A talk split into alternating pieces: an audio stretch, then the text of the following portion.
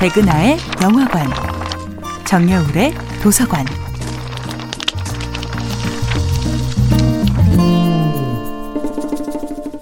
안녕하세요. 여러분들과 쉽고 재미있는 영화 이야기를 나누고 있는 배우 연구소 소장 백은하입니다. 이번 주에 만나보고 있는 영화는 알레한드로 곤잘레스 이냐리투 감독, 레오나르도 디카프리오 주연의 2015년도 영화 레버넌트 죽음에서 돌아온 자입니다. 신은 생명을 주기도 하고 앗아가기도 하지.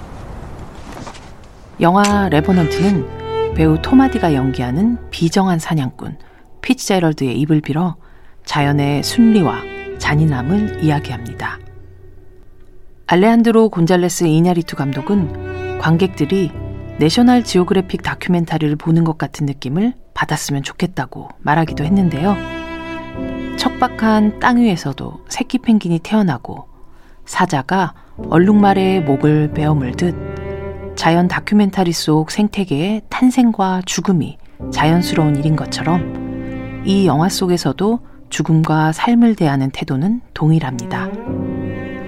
우리 모두는 죽게 되어 있죠.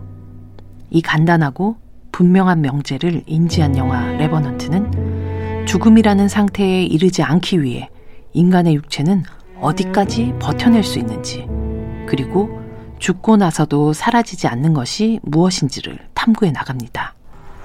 피츠제럴드는 자신에게 복수를 하기 위해 인간의 영역을 뛰어넘는 고난을 뚫고 온 휴 글래스에게 이렇게 말합니다. 아까 복수를 하려고 여기까지 왔어? 그렇다고 네 아들은 살아 돌아오지 않아.